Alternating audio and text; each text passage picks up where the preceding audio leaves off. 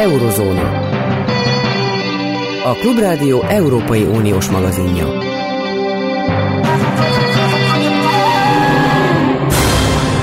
Napot kívánok! Mindenféle cinizmus nélkül meg kell állapítanom, hogy a magyar miniszterelnök egyedülálló, és tényleg szinte fantasztikus, a, akár azt is mondhatnám, hogy az elmúlt száz év e, politikusi történetében egyedüliként merte e, venni a bátorságot ahhoz, hogy az egész világnak megüzenje, hogy nem csak, hogy Donald Trumpot támogatja, hanem azt is mondta, hogy tessék visszahívni, és üzente elsősorban amerikai tízmillióknak, tessék visszahozni Donald Trumpot e, és e, megválasztani, ő az emberiség megmentője. Dobozi István eh, tekintélyes eh, ismerősünk, barátunk eh, most a vonalban, Floridában lakik most már, egyébként korábban a Világbank vezető közgazdásza volt. Jó napot kívánok István! Azt akarom megkérdezni, hogy amit én most elmondok, ez, ez milyen, hogy hangzik Amerikában, hogy fantasztikus egyedülálló a mi miniszterelnökünk? Üdvözlöm Zenta úr, és a kedves hallgatókat is. Visszamennék egy kicsit korábbra, Orbán Viktor amerikai jelentőségével kapcsolatban. Ő már 2016-ban is eh, Donald Trumpra tett, jó lóra tett. És szerintem ezzel el is szaladt vele a ló, mert eh, akkor azt mondta 2016-ban, hogy eh, Magyarország számára és Kelet-Európa számára Donald Trump az életet jelenti, Hillary Clinton pedig a halált. Szó szerint idéztem. Hát ez, ez féletlenül súlyos kifejezések természetesen. Igen. Már akkor, akkor, akkor is egyedülálló megfogalmazás a számítás. 2020-ban viszont úgy szintén hasonló dolgokat mondott, Magyarország Donald Trumpban hisz, és reméljük, hogy, hogy újra választják. Hát itt nem jól róla tett. És világos volt, hogy ha a demokraták visszajönnek, hát ebből büntetés lesz. Nem beszélve arról, hogy, hogy ő is, de különösen a külügyminisztere miket mondott Bidenről a 2020-as választásokat megelőző hetekben, hogy talán mindenki emlékszik rá, hogy mielőtt Biden magára veszi Magyarország nevét, inkább számoljon el azzal, hogy milyen korrupciós problémái vannak neki és a fiának eh, Ukrajnában. De hát most eh, ugye 2023-ról beszélünk, egy újabb elnökválasztási ciklus beindul, és megdöbbentő módon, és számomra felelőtlenül, szinte antidiplomataként eh, Anélkül, anélkül, hogy valaki erre kérni, a magyar miniszterelnök hát megint gyakorlatilag Donald Trumpnak szurkol, de nem a háttérben, hanem, hanem gyakorlatilag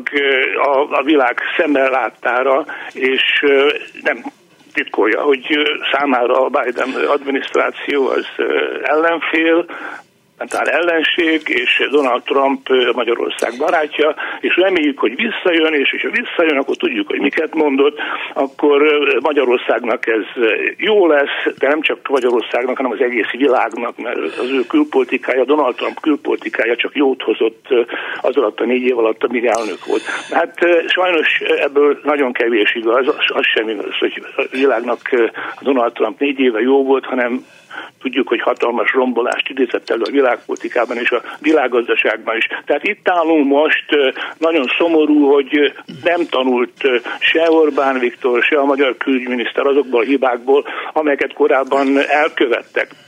Beleértve azt, hogy ugye nagyon érzékenyek arra, hogy ha valaki Magyarország belpolitikájába belavatkozik, amit ők csinálnak, az nyílt, közvetlen beavatkozás az amerikai belpolitikába.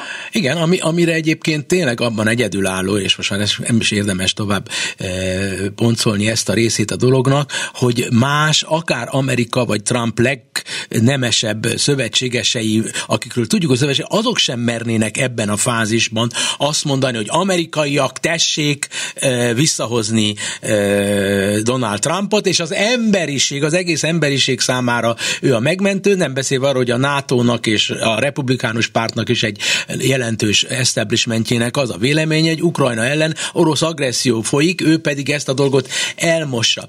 Mi, egyébként ön személy szerint, a, a, a munka, a barátai, ismerősei, vagy hogyha olvassa a sajtót, kapott-e egyébként ez a mostani interjúja, amelyet állítólag 100 millióan láthattak a világszerte, e, valamilyen komolyabb visszhangot? Beszél-e róla Amerika, hogy úgy mondjam?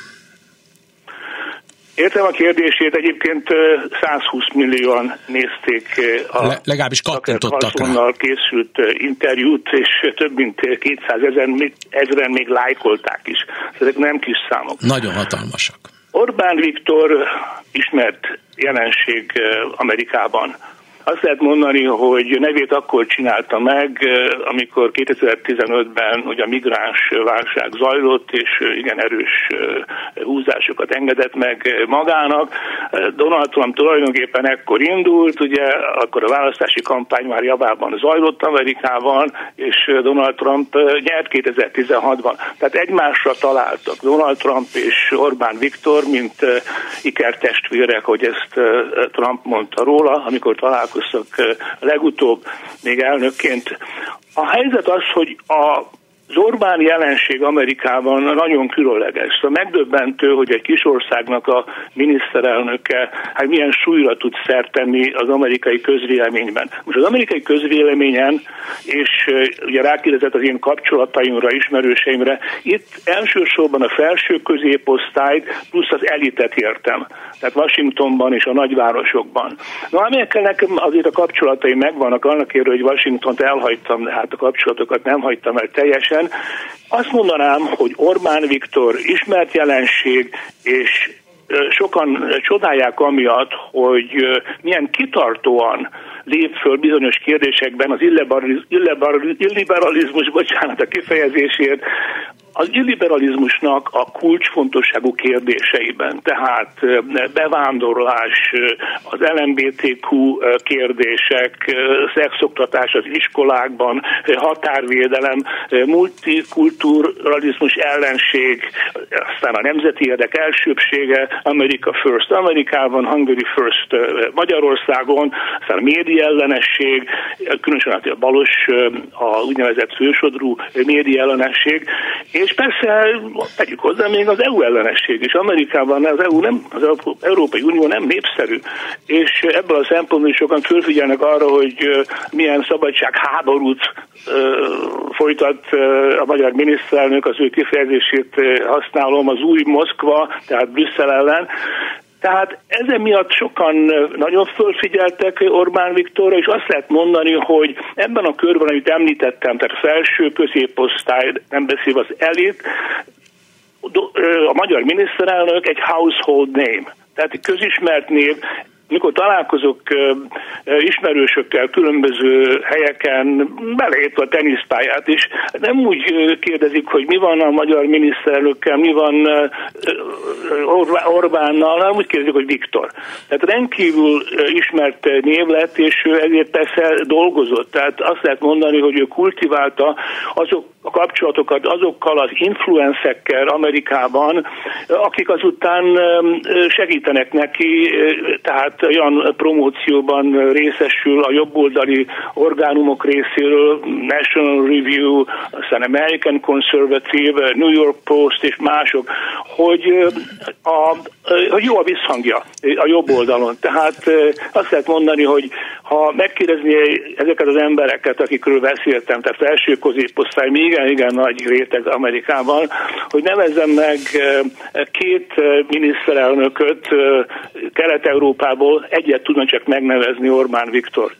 Sőt, és ezt én tanúsíthatom, hogy Dél-Amerikában is, Afrikában is, Indiában is, ha nem is olyan mértékben, mint az Egyesült Államokban, de ott is egy household name, ahogy ön mondta angolul is, ez világszerte ismert kifejezés, és jól lefedi azt, hogy mindenki ismeri. Tehát gyakorlatilag egy bizonyos célját elérte, és amennyiben ikertestvére Donald Trumpnak, akkor azt is lehet mondani, hogy a módszerek, amelyeket alkalmaz, nem csak saját fejből, de hanem azért, mert Magyarországon mindenképpen ilyen tanácsadói is vannak, akik értenek hozzá. Donald Trump valószínűleg egyéni tehetség is abban, amit a Gábor Zsazsa mondott annak idején, hogy tök mindegy, hogy mit beszélnek rólam, csak beszéljenek rólam, és annak idején, bár ezt semmiképpen akarom, sem akarom összemosni, de Adolf Hitlerék is és Stalinék is értették ezt a dolgot, de még egyszer hangsúlyozom, nem akarok párhuzamot vonni az egyéniség között, de a nagyon nagy sztárok, politikai sztárok, azok úgy lettek azzá, hogy beszélnek róluk.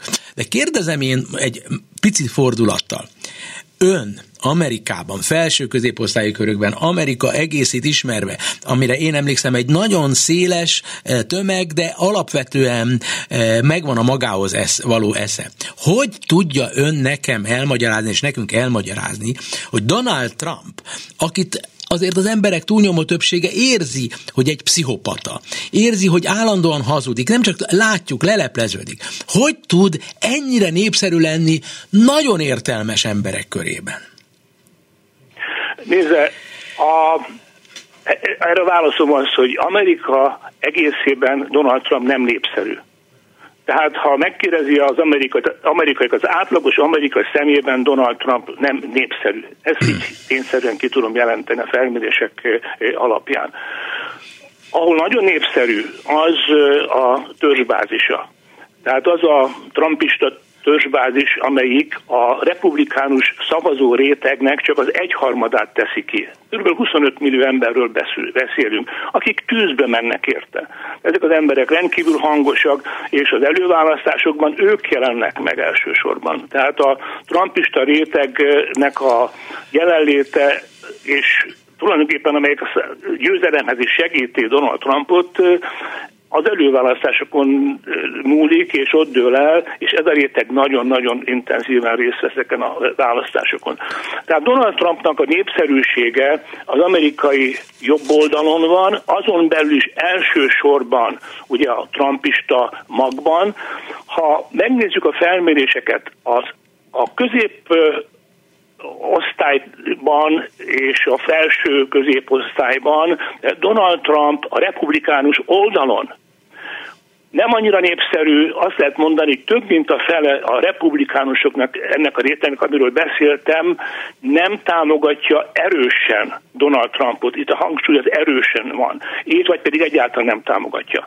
Tehát Donald Trumpnak vigyáznia kell, mert eleve mindig problémája volt a szavazatok számával. Ugye már Hillary Clinton ellen is úgy győzött, hogy kevesebb szavazatot kapott két millióval, mint Hillary Clinton. De hát ugye a kollégiumi rendszer, a választói kollégiumi rendszer a republikánusok pártoknak kedvez. És most is a legnagyobb problémája az, hogy a törzsbázissal, ezzel a 25-30 millió emberrel nem lehet megnyerni az általános választásokat. Tehát amikor november 5-én jövőre az általános választások lesznek, elnökválasztás, ezzel a tömeggel nem tudja megnyerni a választást. Tehát kell neki a befelé, a centrum felé mozogni, és ezt már is elkezdte. Ez, ez utóbbi... Azt mondanám, hogy hogy Donald Trumpban, amit az emberek érzékelnek itt Amerikában, és ami miatt, ha nem is szeretik, megtűrik, és olykor, mint a kisebbik rosszra szavaznak. Ez nagyon fontos ez a kifejezés. Lesser of the two evils, ahogy az angol nevezi.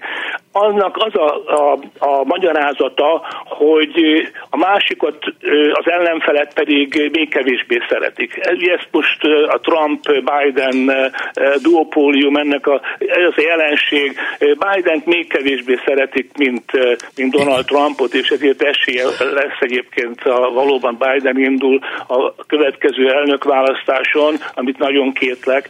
Egyébként azt is, azt is kétlem, hogy, hogy Trump indul. Tehát ne nagyon fókuszáljunk el a Trump aha, aha, aha. és Biden küzdelemre, mert ebből egészen más jöhet ki. Szerintem mind a két pártban lesznek újabb elnök jelöltek, úgyhogy nagyon korai arról beszélni, hogy nyeri meg majd a választást. E, igen, igen, igen. Ez feltétlenül okos az ön részéről, hogy fölhívja figyelmünket, hogy azért ne itten késztényekként kezeljük ezeket a dolgokat, de pillanatnyilag ott vagyunk, hogy a republikánus oldalon neki van az, már Donald Trumpnak van a legnagyobb esélye, hogy elnyerje az elnökjelöltséget, a másik oldalon pedig, ha nem lép vissza, akkor Biden.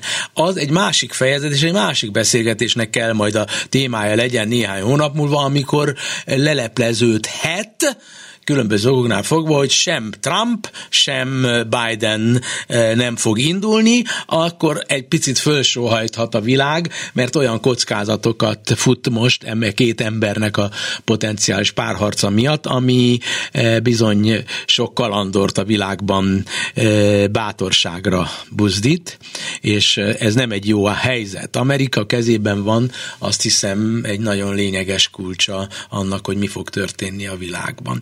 Most azt ígérem meg önnek, hogy akkor térjünk vissza, amikor majd kiderül az a rész, hogy ki lesz a két elnök jelölt, mert annak meghatározó jelentősége lesz még a orosz-ukrán háború kapcsán is. Köszönöm önnek. De úr, elmondhatok Igen. még egy nagyon egy, fontos persze. Jó, kérem. dimenziót, amiről, amiről kimaradt. Tehát miért népszerű bizonyos körökben a magyar miniszterelnök?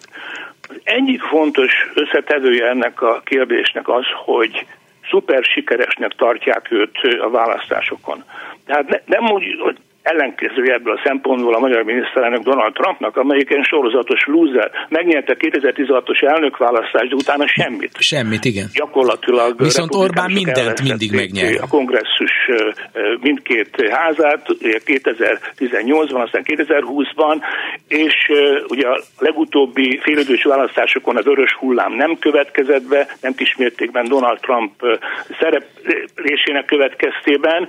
Tehát a, a magyar miniszterelnök miniszterelnökről azt mondják, hogy nem csak beszél, hanem cselekszik, és választásokat nyer. Az a politikus, amelyik beszél, de választásokat nem nyer, az igaziból nem hatékony politikus. Tehát emiatt is van jelentős tekintély Amerikában eh, a magyar eh, miniszterelnöknek. Uh-huh. Ez, eh, igen, mert Amerika az ugye eredménycentrikus ország, és a kifele elsősorban, de befele is Orbán Viktornak van egy, miközben Amerika ellenes szövegeket is nyom, mégis van egy underlying Amerika barátsága, hogy ő tiszteli Amerikának ezt az eredménycentrikusságát, ezt ő történetileg is annak idején, amikor nem szégyelte, hogy Amerikát imádja, előhozta, még nekem adott interjúkban is, de ez nagyon fontos, hogy Amerikában ő az eredménycentrikusságot látja, és Magyarországon is állandóan a gólt kell lőni, tök mindegy, hogy milyen e, módszerekkel lövjük is a gólt.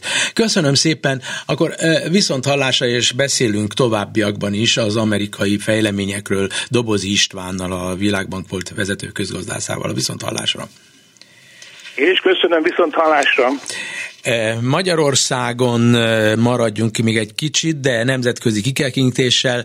Eh, ahogy Beke Károly a eh, portfolio.hu-n fogalmazott egy neves közgazdasági elemző és újságíró kolléga, azt mondta, hogy sűrűsödnek a sötét, fekete fellegek Magyarország égboltján. Itt van Beke Károly, szervusz Károly. Szia, üdvözlöm a kedves hallgatókat is. Most ugye csak azzal akarok még egy indítást, hogy megengedni magamnak, hogy most oda ment a magyar kormány megint az Európai Unióhoz, hogy adjon nekünk pénzt, de nem ajándék, nem ami jár nekünk, úgymond, hanem hitelt, olyan hitelt, amit egyébként A. eleve korábban visszautasított, B. az egész legitimáció ennek a kormányzatnak eddig az volt az elmúlt 13 évben, hogy mi nem akarunk euróban és külföldi pénzben eladósodni, és íme. Parancsolj, Én azt gondolom, én azt gondolom, hogy teljesen logikus lépés a kormánytól ennek a helyreállítási alapnak a, a, az igénybevétele. Tehát ugye a, a, a magyar kormányzati szereplők az elmúlt időszakban többször utaltak arra, hogy, a, hogy gyakorlatilag ez egy valóban részben hitelfelvétel, részben vissza nem térítendő támogatás, de ugye ezt a hitelt, ezt ugye az Európai Unió tagállamai közösen vették fel. Tehát ezt Magyarországnak is törlesztenie kell, Magyarországnak is be kell tennie a részét, és a kormányzati szereplők részéről pont az volt a kritika az Európai Bizottsággal szemben, hogy, hogy miközben nekünk ezt a hitelt törlesztenünk kell, közben nem kapjuk meg ezt a pénzt. Tehát én azt gondolom, hogy a magyar kormány részéről teljesen logikus az a, az a viselkedés, hogy ha már egyszer a tagállamok többsége megszavazta ezt a közös hitelfelvételt, még ha mi nem is feltétlenül akartuk, és nem is gondoljuk azt, hogy erre szükségünk lenne, akkor vegyük igénybe, ha már egyszer a, a, a törlesztésben részt veszünk. Uh-huh. Tehát akkor ez ennyi. Ez nem annak az oka, emögött nincs az az ok, hogy súlyos forrás hiányban szenved a magyar gazdaság. Hát én azt gondolom, hogy két dolgot külön kell választani. Tehát egyrészt valóban van egy forráshiány a magyar költségvetésben, amit valamilyen módon orvosolni kell, de ez főleg egy rövid távú probléma. Tehát ez mondjuk az idei és a jövő évi költségvetést biztosan érinti, és itt inkább egy azonnali beavatkozásra lenne szükség. A másik részről viszont ennek a helyreállítási alapnak ugye eleve van egy átfutása, tehát hogy mire ebből mi pénzt látunk, az nagyon jó esetben az idei év vége lesz, de lehet, hogy még akkor sem, és ezt jellemzően hosszú távú projektekre veszik fel a, az uniós tagállamok, tehát energiahatékonysággal kapcsolatos különböző megújuló energiaforrásokkal kapcsolatos projektekre, és a magyar kormány is ilyen projektekre nyújtotta be ezt a hiteligényt. Tehát azt gondolom, hogy itt a két dolgot azt külön kell választani. Az egyik dolog az, hogy valóban a magyar költségvetés nincs a legjobb állapotban, ha lehet így fogalmazni, és azt gondolom, hogy ez még egy enyhe megfogalmazás volt az elmúlt éveket tekintve, és másrészt viszont vannak olyan hosszú távú ö, ö, dolgok, hosszú távú projektek, amikkel foglalkoznia kell a kormánynak. Ugye éppen az orosz-ukrán háború világított rá arra, hogy mennyire sérülékeny Magyarország annak következtében, hogy, hogy gyakorlatilag az orosz energiahordozókra vagyunk szinte kizárólag ráutalva. Ez egy nagyon lassú és nagyon hosszadalmas folyamat lesz, hogy ezt kiváltsuk Egyelőre a kormány részéről is hol több, hol kevesebb akarat látszik ebbe az irányba, de, de ebből a, a, az uniós helyreállítási alapból például ilyen beruházásokat tudunk finanszírozni.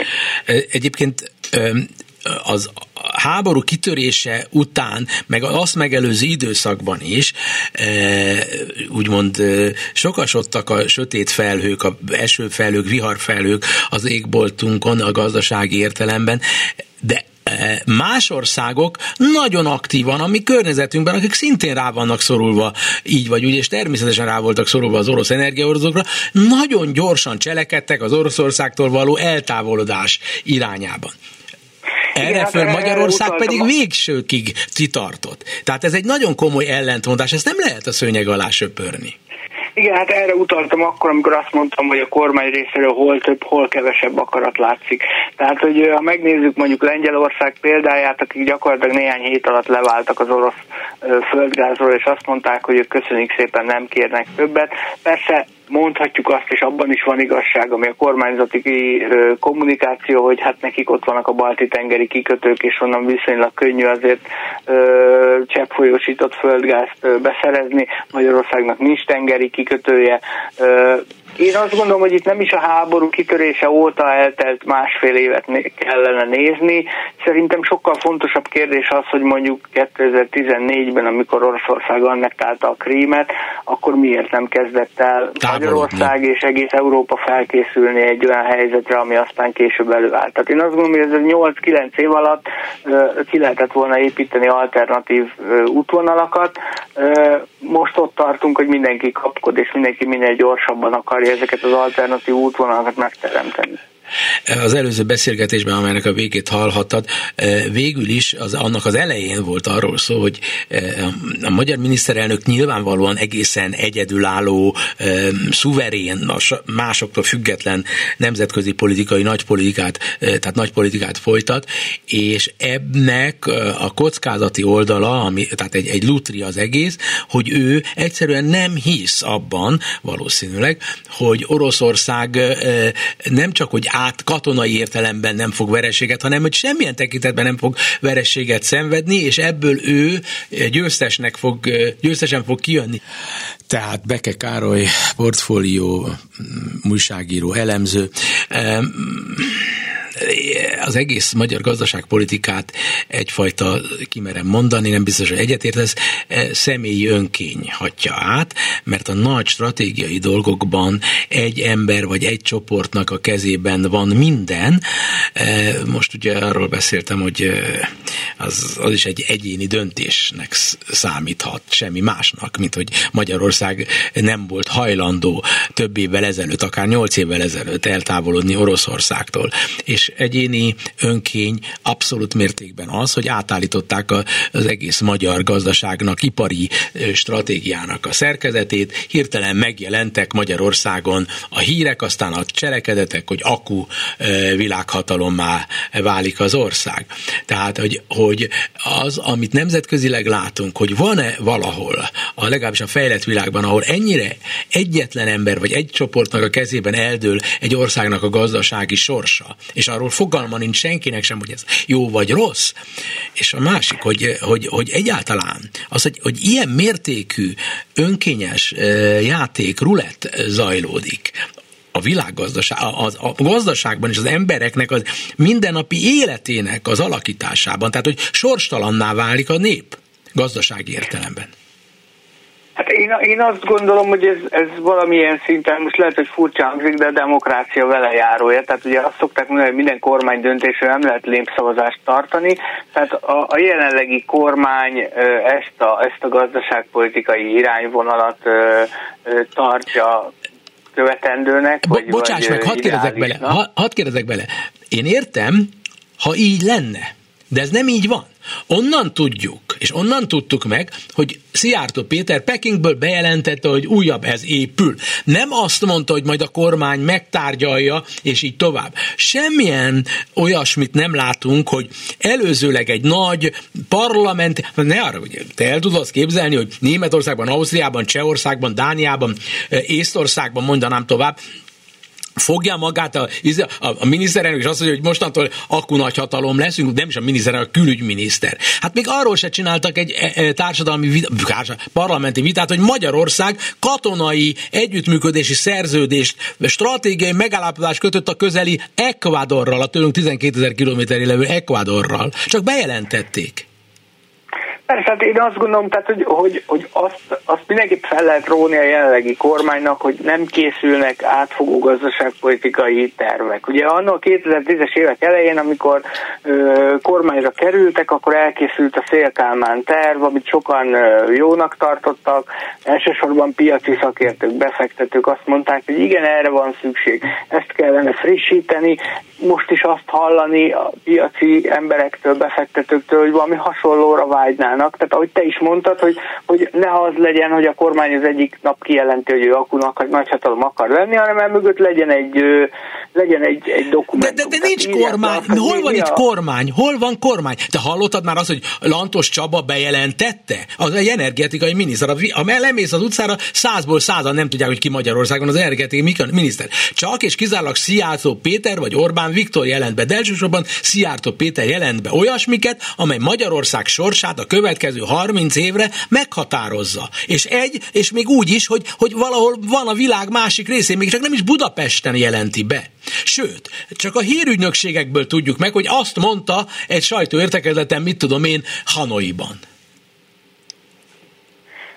Hát Valóban, de ezt, ezt látjuk, tehát e, e, e, ez történik Magyarországon, hogy, hogy gyakorlatilag az ilyen beruházási jellegű döntéseket általában jellemzően a külügyminiszter jelenti, de valószínűleg ez egy, ez egy munkamegosztás, vagy egy feladatleosztás a kormányon belül. Én ebben nem látok bele, tehát én nem tudom azt, hogy, hogy, hogy ez most mennyire tudatos, vagy ez ö, ö, most Szijjártó Pétert akarják felépíteni erre a feladatra, de, de valószínűleg van egy ilyen feladatleosztás, vagy munkamegosztás.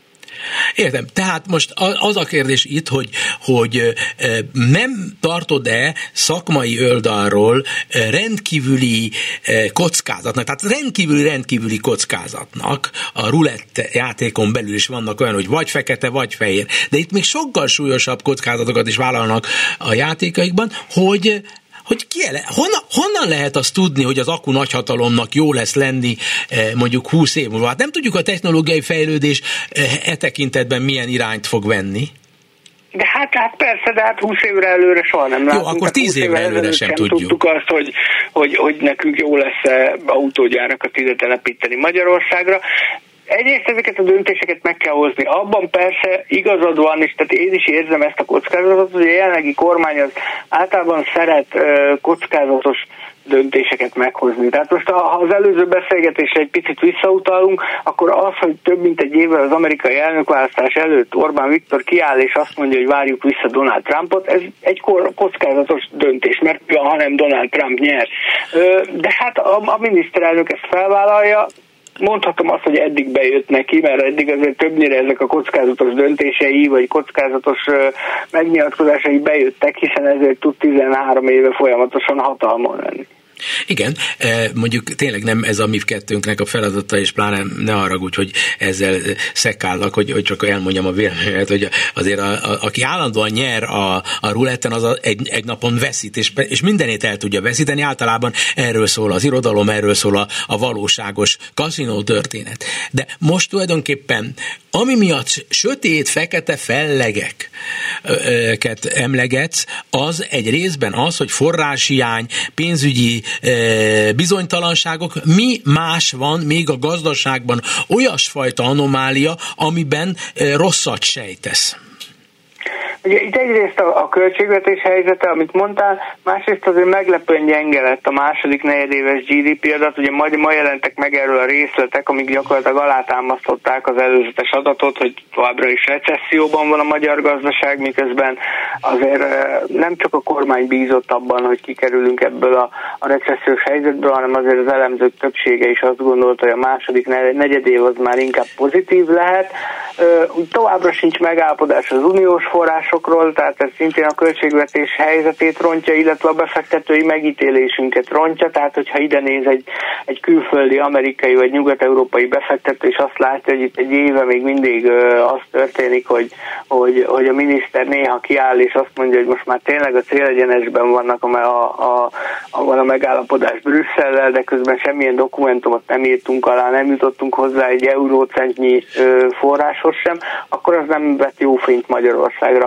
Vannak persze pozitív jelek is a magyar gazdaságban. Tehát az, hogy például a, a, a folyófizetési mérleg hiánya az lényegesen kisebb lehet az idén, mint, ami, mint ahogy azt ö, vártuk, ez mindenképpen pozitívum.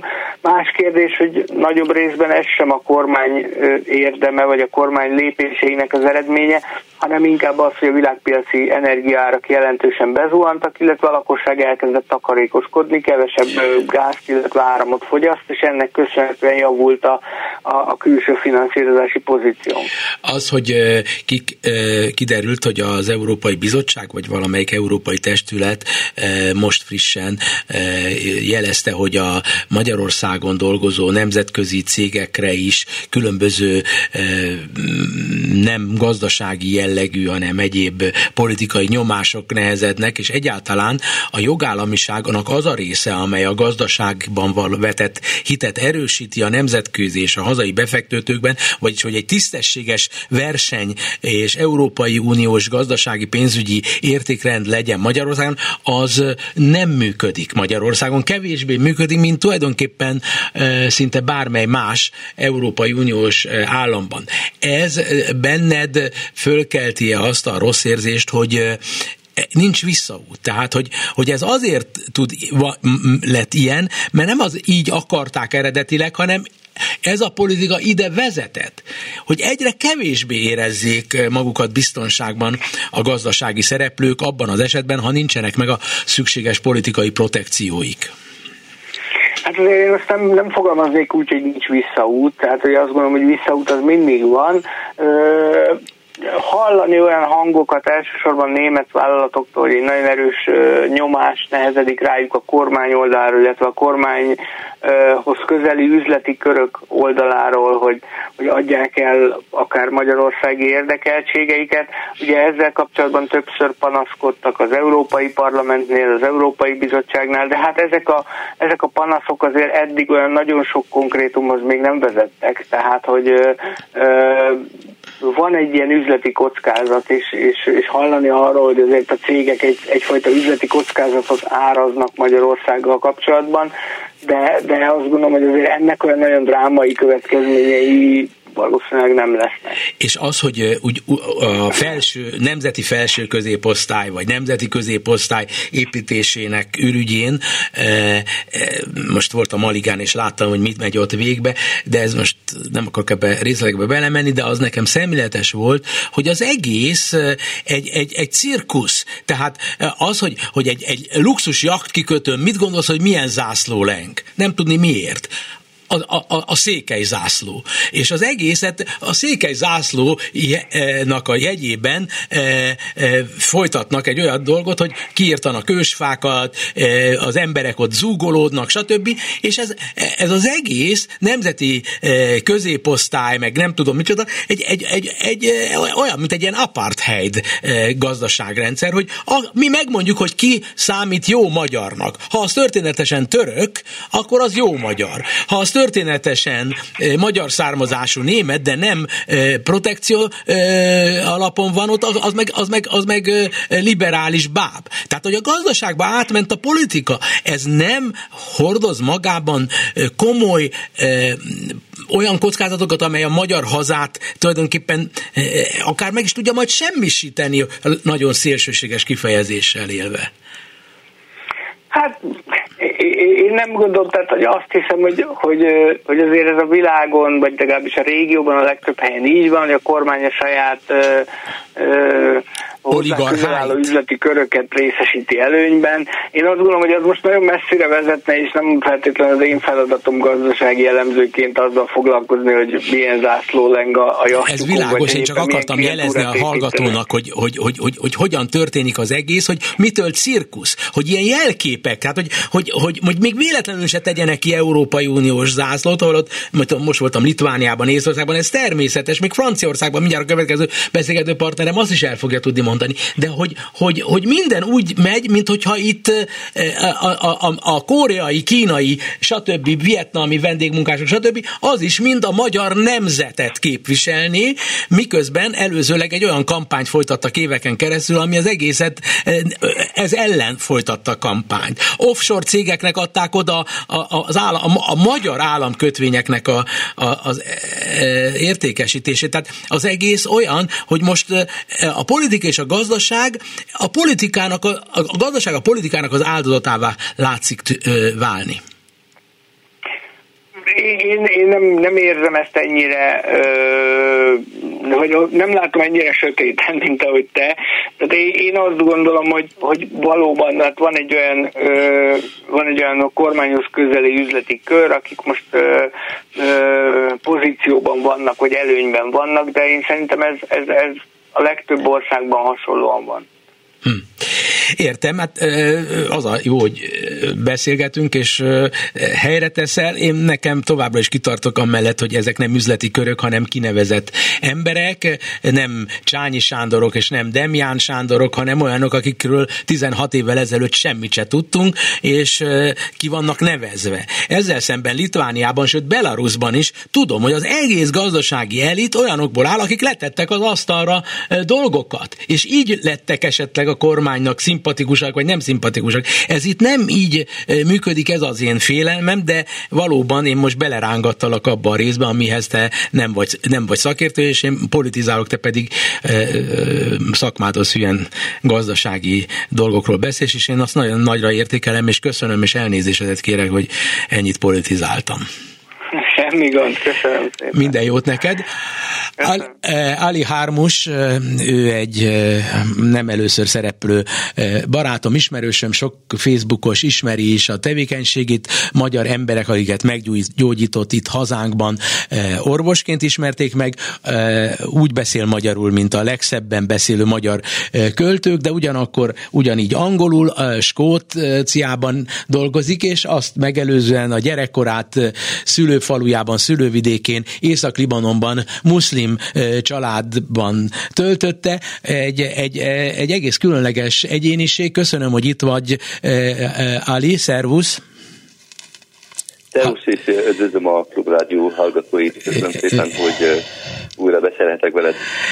Engem most az érdekel, hogy te aztán végképp tárgyilagosan tudod látni hazánkat, amit te is hazádnak nevezel, és ez nem túlzás, hogy Magyarországot is a hazádnak tekinted, de ugyanakkor Nyugat-Európában utaztál sokat, és az mindig autentikus, ahogy te tudod láttatni az élményeidet, akár Skóciában, akár most Nyugat-Európában.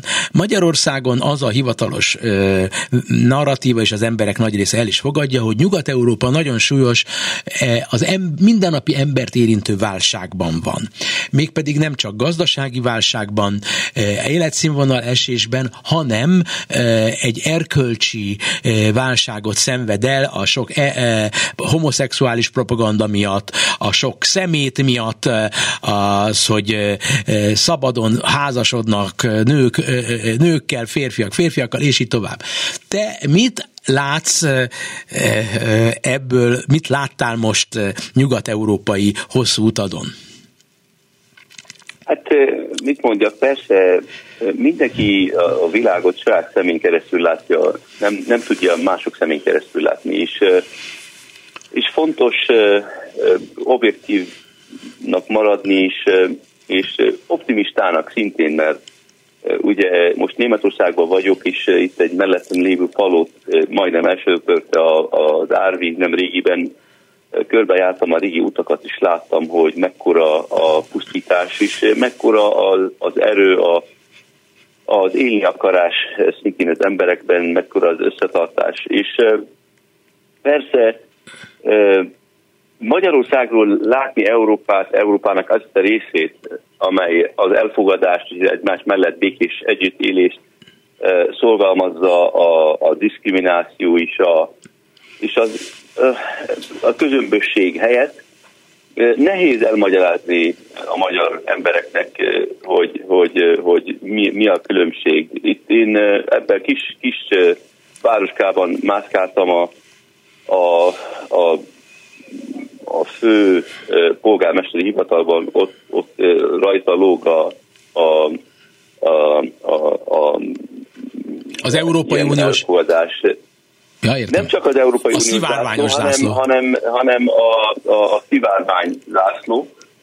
És sőt, Aachen egy másik város, ott a Kaiser Platzon egy, van egy nagy hivatal, szintén egy ősi épület, ahol szintén egy óriási ilyen szivárvány zászló lóg, és ez nem zavar senkit. Én nem értem, tényleg nem tudom megérteni, hogy mi a probléma azzal, hogy két ember szereti egymást, két felnőtt ember, aki, akik szeretik egymást, és egymással akarnak élni. Mi ez a probléma? Mi, mi ez probléma másoknak? Mi ez a probléma a társadalomnak? És hogy lehet összekeverni a pedofíliát ezzel? És, és ez nem, sajnos ez, ez, ez egy ilyen vallási, tápláltságú, primitív gondolkodás, nem tudok más mondani, most lehet szépíteni de én, én, azt, én azt mondom, én mindig annak a hiba voltam, hogy élni és élni hagyni. Aki nem rám tör, nem akarja erőtetni rám az ő éles stílusát, életfelfogását, politikai akaratát, akármi milyen vallási dolgát, éljen, ahogy akar. Addig jó, amíg nem rám akarja erőtetni a, a dolgait. Tehát én itt ebbe Európában ezt, ebbe, ennek a részében nem látom azt. És az, hogy terjeszteni a homoszexualitást, ez ilyen ostobaságot, én elnézést nem tudok, annál nagyobbat nem tudok elképzelni, mert úgy gondolják, hogy ez valami hobbi, vagy, vagy nem tudom, minek gondolják. Ez természet, és ez a természet része a, a természet, úgynevezett természetes eloszlása az embereknek, természet eloszlás, minden követi a természetes eloszlást. A szexualitás is az, a lábméret, a ruhaméret, a, a hajszíne, minden követi ezt a természetes eloszlást. És ez is része a dolognak. Mhm. De mégis számodra mégsem igazából lehet annyira meghökkentő, hogy Magyarországon az van, ami van, mert abban az arab világban, amely általában az arab világ nevezés, és ahonnan te jössz, Igen. bár Libanon az egy speciális eset, de gondolom, hogy a muszlim közösségek talán még konzervatívabbak és fundamentalistábbak, mint a keresztény közösségek, de a, fundament, a muszlim közösséghez úgy tudom, persze nem síta, hanem szunita gondolom én, de tök, most ehhez nem annyira értek, inkább azt mondanám, ami fontos számodra, hogy elmondjad, hogy, hogy látsz-e valamiféle hasonlóságot a, annak az arab világrésznek a, a szellemisége, amiben éltél, és a mostani új kelet-európai nacionalista, populista, új fundamentalista, magát radik, erősen kereszténynek nevező országoknak a szellemi légköre között. Tehát közeledik-e egymáshoz ez a kettő, amiben éltél? Én szerintem nem tudom, tehát én sajnálattal nézem, hogy, hogy ez egy nagyon kulturált fejlett ország tanult néppel, hogy hogy, hogy lehet ezt a népet annyira rossz irányba sodorni, úgy, hogy, úgy, hogy, úgy, hogy ők ezt tapsolják. Tehát én nem tudom, tényleg fájdalmas ezt nézni. És, és persze én nem hinném, hogy Magyarországon erős a vallás érzet, vagy a vallásosság. Magyarországon erős a propaganda. Tehát mi nézzük, nézzünk be a templomokba vasárnaponként. Üresek, konga, konganak a templomok. Tehát ez nem vallás, ez bigottság, ez diszkrimináció, jogom van diszkriminatív lenni, jogom van érzéketlen, le, érzéketlennek lenni, jogom van közömbösnek lenni, nem érdekel, mi történik veled, én vagyok a többség, én indiktálok, én mondom, hogy mi normális, mi nem normális, ha nem teszik neked, hát el a francba innen. Tehát ez, ez abszolút, ez nem, ez nem vallási dolog. Ez nem vallási dolog, ez egy politika. Igen. Ennek a vallásnak semmi közelhez. Tehát a kereszténység az elfogadást szolgalmazza. A, ha megdobnak kenyére, ha kővel. kővel dob vissza kenyérrel. Igen. Nem, nem fordítva. Itt e, e, ez, ez olyan kereszténységet termel, amely közömbös, amely nem a szereteten táplálkozik, hanem a gyűlöleten, amely ha megdobnak kenyérrel vagy kővel dob vissza a követ, vagy pedig ha kenyérrel dobnak el, akkor is kővel jobbjál aztán vissza. Így van, Érted, így van, így van. Ez nem kereszténység. Angliában, Skó, Skóciában, Nagy-Britanniában, Egyesült Királyságban, most Franciaországban, Németországban, Nyugat-Európában általános, még a nyugati, a, a, a általad olvasott angol nyelvű sajtóban is, más sajtót is olvasol, azért látod, hogy valami nem stimmel, mert túl sok, nyilván nem véletlenül az a cikk, amely azt a fajta populizmust, azt a fajta fajta tendenciát véli eh, felfedezni eh, ezekben az említett nyugat-európai országokban is, amiről most beszéltünk Magyarország kapcsán. Te személy szerint érzékeled, hogy eh, baj kopogtat valahol a, az ajtókon, kapukon, már dörömből a, a nagy baj, ami tulajdonképpen egyfajta fasizmust tud elősegíteni Nyugat-Európában? Hát én nagyon remélem, hogy nem. Franciaországban nagy a harag, sok helyen Németországban is nagy a harag, és mindig, amikor gazdasági válság van, akkor burjánzanak ezek a gazterűen a, a, a, a szélsőséges pártok, és, és a gaz, mint tudjuk, nem kell öntözni, nem kell gondozni, ez, ez terjed magától, inkább írtani elég lehet. De de én, tehát ami az Egyesült Királyságot illeti, abszolút nem látok annak nyomait sem, mert ott a, az ilyen szélsőséges gondolokat, gondolatokat terjesztő párt, közösség az abszolút nem nyer semmit a választáson, tehát zéro, egyszerűen zéro. Inkább Bix pártok nyernek többet. Európában, sajnos Franciaországban látok er, arra jeleket, hogy esetleg arra felé tendál a szélsőség felé, de én reménykedem, hogy ahogy enyhülnek a gazdasági nyomások, ezek a, ezek a tendenciák is vissza fognak szorulni. Mi tudjuk nagyon jól, és, és főleg a zsidó közösség tudja nagyon jól, hogy, hogy ennek a, a, a tomboló nacionalizmusnak óriási ára van, óriási tragédiákhoz, tragédiákhoz vezetett, és vezetni is fog. És remélem, hogy a, az európai népnek nem hiányzik még egy ilyen turné nem kell -e attól félnem, amikor téged hallgatlak, hogy, hogy téged magával, magaddal ragad az, hogy Skóciában mennyire könnyen tudsz integrálódni, hogy ott senkit nem érdekel, hogy te most arab vagy-e, vagy indiai vagy, miniszterelnök lehetsz, stb. És ott ez, ennek van egy hagyománya, és ez így van jól, hogy nem lehetséges az, hogy kivetíted, és egyfajta ilyen wishful thinking van rajtad, egy vágyvezéret, hogy, hogy ami Angliában, Nagy-Britanniában van, az, az, az, az lesz egész Nyugat-Európában. Hát én, ez nem úgy én, én itt vagyok most Németországban, és látom például, hogy szíriai menekültekből már van a parlamentben, eh, van a, a, a, a városházában, most tegnap sétáltam Aachen belvárosában, beültem szíriai eh, éttermekben, szíriai bárokban, amelyek abszolút úgy működnek, mintha német lenne. Ha nem mondaná valaki nekem, hogy ez a, ennek a bárnak szíriai tulajdonosa van, soha nem tudnám meg magamtól, nem veszem észre, ott van a német, a szír, a afrikai, minden egymás mellett.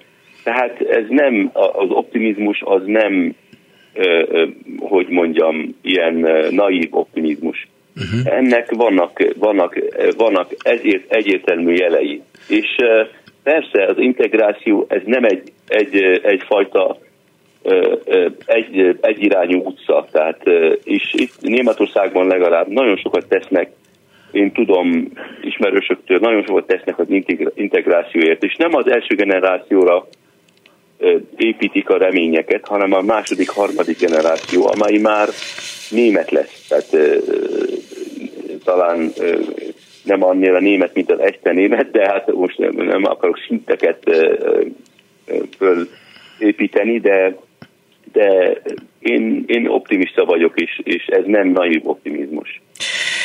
Nagyon érdekes, nagyon köszönöm.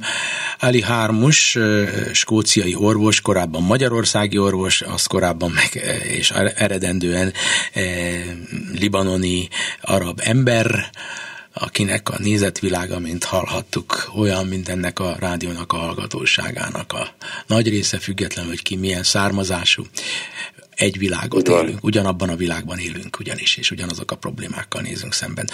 Köszönöm neked, mégpedig a munkatársaim Túrilú és Kelecsényi Krisztina Bencsik Gyula nevében is.